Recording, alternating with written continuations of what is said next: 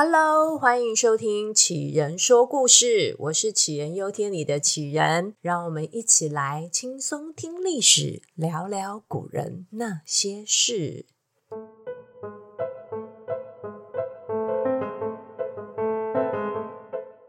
这一周过得好吗？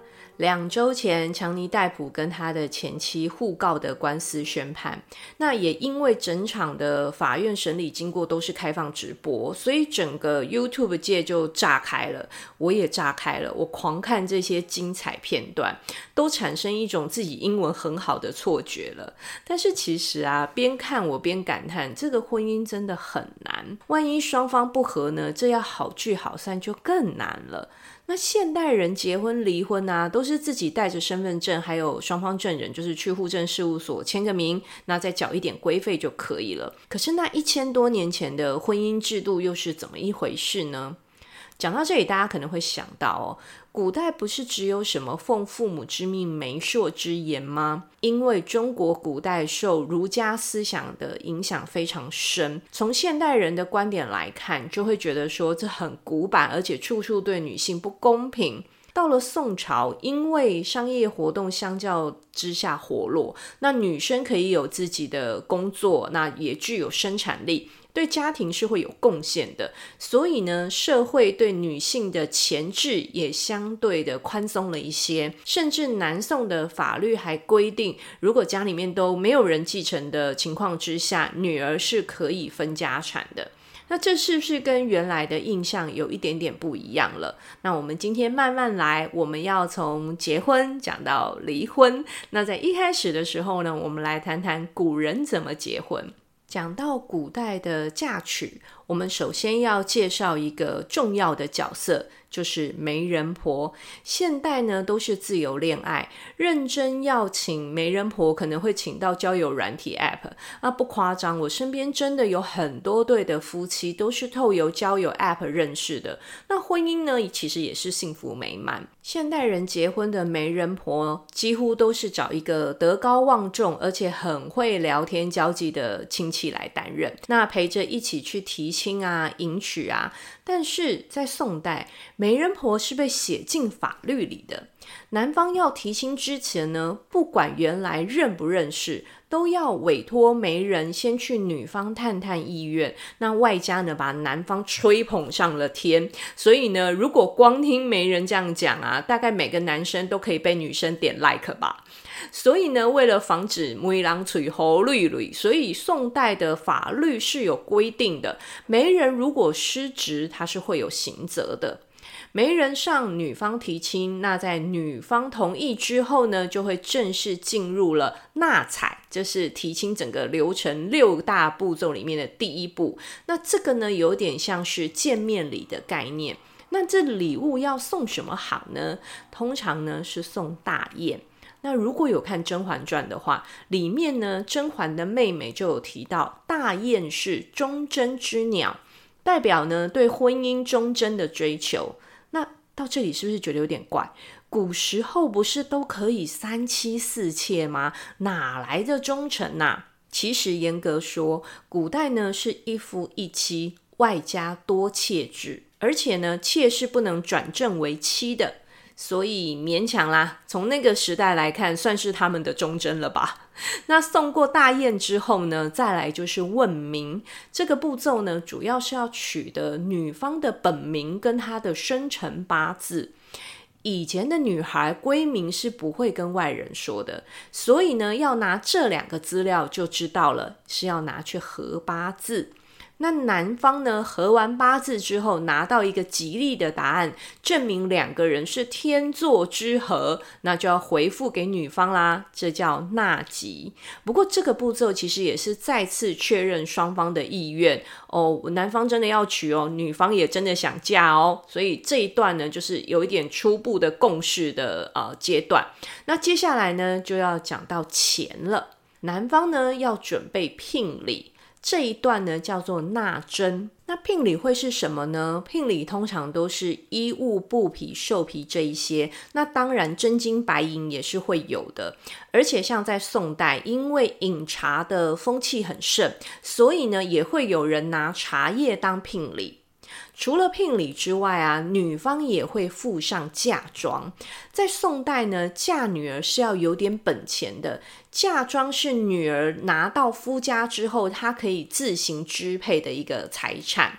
那嫁妆越多呢，在夫家的地位就越高。像苏东坡的弟弟苏辙，当年他要嫁女儿办嫁妆的时候，他还要卖掉一块地。那在《知否知否，应是绿肥红瘦》的这部戏呢，就有展现嫁妆的细节。大户人家的女儿呢，嫁妆还可能会包含可以收租的店铺跟土地。那嫁妆呢，不是夫家的财产，所以如果有人要动用媳妇的嫁妆，是会被人瞧不起的。那聘礼下完呢，就要请期。请期的意思呢，就是看日子，看好日子，最后呢就是迎亲啦。所以走完纳采、问名、纳吉、纳征、请期、迎亲，那这六礼呢，就算是搞定终身大事了。宋代的法律规定，女生十三岁，男生十五岁之后就可以结婚了。那大概呢是我们现在国中生的年纪哦。但实际上呢，宋代女生结婚的年龄约是落在十七到十九岁，男生大约是二十到二十五岁，所以看起来就差不多是。高中生到大学生这样的一个年龄阶段，宋代的婚龄算是比较晚的。那当然有可能也是因为他们的聘礼跟嫁妆的费用都很高啊，需要留多一点时间来存钱呐、啊。古代人结婚那么多无为不为，那离婚呢？诶，必须要说，古代离婚啊，基本上主控权还是掌握在男性手上。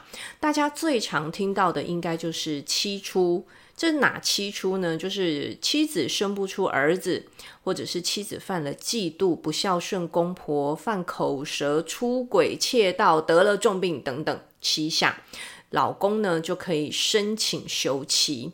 而且呢，这妻出啊，还是因为秦朝之前的离婚率太高了，老公动不动就要离婚，所以呢，才在汉朝出现了这个妻出的规定，以降低离婚率。我的老天爷啊！所以妻出原来是要降低离婚率用的。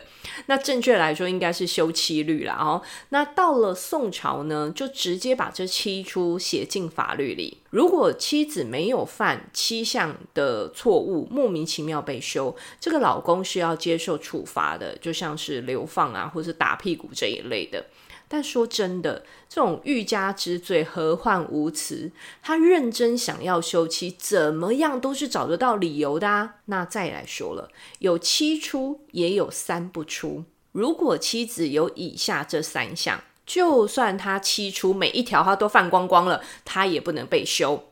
就是妻子被休后，他没有娘家可回的，不可以休妻；妻子有为公婆守过三年丧期的，不可以休妻；结婚时老公是个穷鬼，现在老公发达了，也不能休妻。这三个呃不出的这个项目啊，稍微保护了一些女性的权益，跟多了一点人情味啦。其实换句话说，就是曾经患难与共的糟糠妻是不能够翻脸不认的。那这是妻出。再来呢，我们要来提另外一种离婚的方式，也是现在的连续剧里面常常会提到的和离。大家不要以为和离跟离婚好像很像，其实它是比妻出的休妻好一点。但是和离基本上，如果男方不愿意，女方是没有办法的哦。如果今天男女都有意愿，男女双方的家长也同意，那就由男方提出文件，那这个文件称为放妻书。要男方跟女方还有双方的家长都签名，然后呢，把放弃书送到官府，官府确认没有问题之后呢，就改户籍，那这样就算是完成和离的手续了。那大家也应该有听过，呃，一别两宽，各生欢喜这句话。其实这句话呢，就是从唐代的放妻书里面发现的文字。刚前面提到，宋代的嫁妆是女方持有的，所以一旦如果夫妻和离，女方是可以把嫁妆给带走的。那最后一种离婚的方式呢，就是打官司，靠着官府呢来断定离婚，这个叫做议决，就是恩断义绝的那个议决。但这个几率真的很不高啦，因为这议决有多难，你知道吗？要丈夫杀了妻子的父母、祖父母，或者是殴打妻子的父母、祖父母，或者是丈夫犯了强奸罪或通奸罪。或者是夫妻在久别的情况之下，丈夫重婚，或者是他卖掉他的妻子。那我找这个资料找了很久，我发现。一决的范围里面呢，是没有包含丈夫殴打妻子的，但如果妻子殴打丈夫，就是肯定会被休妻了。而南宋的律法呢，有新增，在一些特殊的状况之下，妻子可以主张离婚。例如说，丈夫犯罪然后被流放，这样的情况之下，妻子就可以选择离婚。那好险多了这个规定。帮助了我们宋代的才女李清照脱离她的婚姻苦海。那讲到李清照啊，又是一个可以登上奇人榜的名人。他的文学造诣不用特别说，根据我本人相当不科学的统计，应该至少有超过七成以上的人会听过“知否知否，应是绿肥红瘦”，再不然也听过“凄凄惨惨戚戚”。或者是此情无计可消愁，才下眉头，却上心头。天，这一些都是李清照的作品。那坦白说啊，身为女汉子的我，原本对这些带着哀愁的女子情怀是没有什么特别的感受的。但自从发现李清照骨子里面她其实也是个女汉子之后，我整个人兴趣都来了。李清照呢，家世不错。李爸爸呢是苏东坡的学生，他也是个进士。诶，是说齁，历史故事我看多了，真的一个不小心会觉得进士好容易呀，我们到处都遇得到进士。诶，真没有哦，这个要特别说，这真的是错觉。科举考试的进士呢是非常有难度的，那这个我们可以放到另外一集再来聊这一这一块。所以呢，对进士们，我们要抱以尊敬的态度。那另外呢，他的妈妈李妈妈是没有记录到姓名的。不过外公王圭位居高位，最后呢是被封为国公，所以妈妈的那个派系呢也是一个官宦之家。那在这样的家庭长大，自然李清照也受到良好的教育。在宋代呢，女子读书识字、受教育其实不算是太稀奇的事情。甚至到了南宋孝宗皇帝，他还特别设立了童子科，鼓励青少年读书。当时呢，就有个九岁的小妹妹，因为熟读《诗经》子集，顺利通过童子科的各级考试，为了她自己赢得了一个儒人的封号。那由此可见，宋朝对女子相较之下真的是比较宽容的。但请注意，是相较之下，我们还是不能拿现代的这些思维去套用在一千多年前。那也因此啊，其实更显得李清照特别。她婚后的经历呢，更凸显性格上的一些与众不同的地方。一开始，她跟她的老公赵明诚的夫妻感情应该是很不错的。想象一下哦，那个大家闺秀与官宦子弟的结合，而且夫妻两个对字画古玩都是有浓厚的兴趣，年龄呢也算相仿，这情投意合，应该是可以从此过着幸福快乐的日子。如果真的是这样，可能我们今天也看不出她最特别的这些地方了。那因为新旧党争，李清照的爸爸跟公公呢，后来成为政敌。之后公公得势，他希望公公可以救援一下他自己的爸爸，但最后没有成功。他气到写诗骂他公公，指责公公冷酷无情。诶，这不管是放到当时或者是现代哦，都算是非常勇敢的。这按照我同学的说法，他是连在 Facebook 上面抱怨公婆，他都不敢的哦。那从这件事情的本质来看，只能说呢，立场不同。坦白讲，公公也没有非一定要拉亲家一把的道理。但当时家族姻亲，其实他们彼此之间都有一定的纠葛的力量。那如果从这个角度，也比较能够理解为什么李清照会火气这么旺啦。那再后来呢，他们夫妻婚后一直没有小孩。按照当时的社会风气，赵家的背景，赵明诚其实他没有纳妾也是不可能的事情。甚至后来赵明诚他被派到外地就职，但却没有带着家眷同行。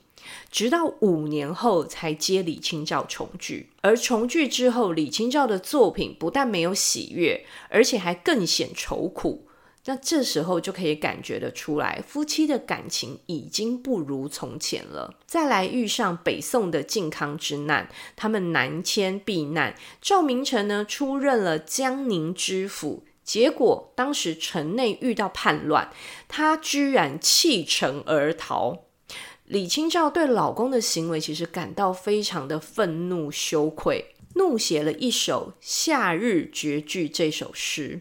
那《夏日绝句》呢，这名字听起来好像很平淡，但内容呢是明白白的显露了悲愤。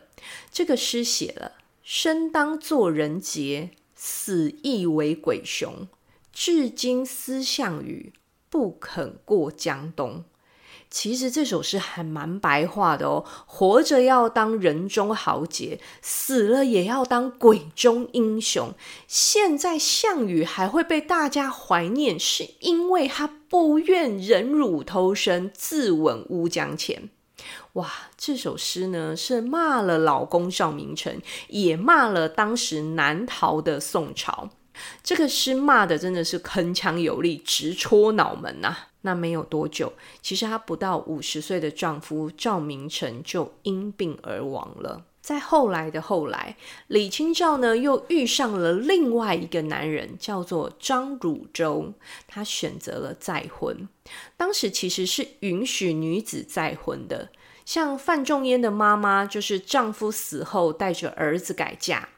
而王安石呢，也因为自己的儿子呢过世，就帮着苦命的媳妇另外选了一个人家改嫁，所以这些都是有例可循的。那我们回到李清照的二次婚姻，这个张汝舟呢，当时是个小官吏，想尽办法呢娶到了李清照，结果搞了半天呢，是在笑想人家收藏的那些古董字画。当他发现老婆已经没有想要把这些财产分给他的时候，就开始动手动脚啦。他会打老婆。当时的李清照呢，已经快要五十岁了，但是他不想忍，也不会忍。要怎么样才能够离开渣男，重新过生活呢？我们前面有提到，依照宋代的律法，除非打官司，不然男方不想离，女方是莫可奈何的。这张汝舟呢，肯定不会轻易放过李清照的。那想要一别两宽呢，是很难的啦。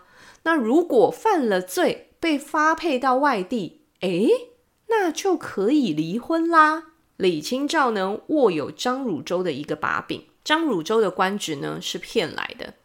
当时呢，宋代有个莫名其妙的规定，就是如果科举一直考，一直考，一直考，都考不上。达到一定的次数之后呢，就可以上报朝廷，直接获得一个小小的公职。这个规定真的很莫名诶，难怪宋代的官员人数会暴涨到一个政府都吃不消的状况。但这个张汝舟呢，他也很取巧，毕竟那个时候没有电脑连线，他谎报了自己科举考试的次数。哇，这可是很严重的罪名啊！但为何张汝舟当时也放心大胆地跟自己的老婆说了这个秘密呢？因为法律规定，老婆举发老公，就算是属实，也要被关两年。不过李清照是豁出去了，宁愿被关两年，老娘也要告。最后他成功了，张汝舟呢，被流放到外地。而李清照呢，则真的进了监牢，但她只有住几天啦。那为何会只住几天呢？据传呢，当时是有亲戚替她向皇帝求情，说呢她是被骗婚的，所以几天后她就被放出来啦，终于挺过渣男危机呀、这样酸酸苦苦的人生，其实都表现在他的文学作品里。除了写词抒发心情，他还有两个我个人非常非常赞赏的嗜好，就是李清照喜欢喝酒跟赌博。在他的词句中呢，我们非常容易看到酒。不管是残酒啦、病酒啦、酒醒啦，或者是酒不太醒，这一些呢都穿插在他的作品当中。不过呢，宋代其实只有酿造酒，像威士忌这种高酒精浓度的蒸馏酒呢，其实是还没有出现的。那酿造酒的酒精浓度其实不算高，大约是在十五度左右。那天天喝培养出来的酒量，以这样的浓度要真的喝到醉，其实也不太容易。但如果他把酒当水喝，那就是另当别论了。至于那个赌，也是有留下证据的。李清照曾经写过《打马图经》。打马呢，据传是呃有一点像是象棋那一类的游戏。那这个图经呢，是他特别写下游戏的规则，就是这个打马的游戏规则，而且呢，还叫他的侄子们帮忙画图，以传后世，要让大家都记得呢，这是从李清照开始的。而且呢，这个途经的序里面呢，他开宗明义就说自己天生爱赌。废寝忘食，而且因为很专精，所以逢赌必赢。爱赌到啊，就算往南躲避战乱的时候，也想着要赌啊！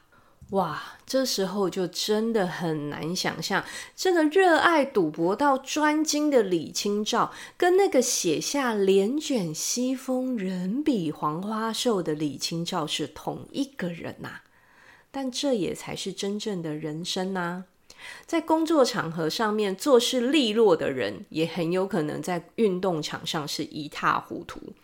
每个人都有自己多重的样貌，而我们常常在社群媒体上面看到那些被包装过的美好，其实啊，就看看就好，因为。现实生活不总是只有阳光面的，拥有一些能够让自己开心的嗜好，其实像李清照那样，想想哦，如果他的后半生没有酒，没有赌，是不是会更加难熬呢？那今天的分享就到这里喽，感谢大家的收听，希望你们会喜欢李清照的故事。那我们起人说故事就下周再见喽，大家拜拜。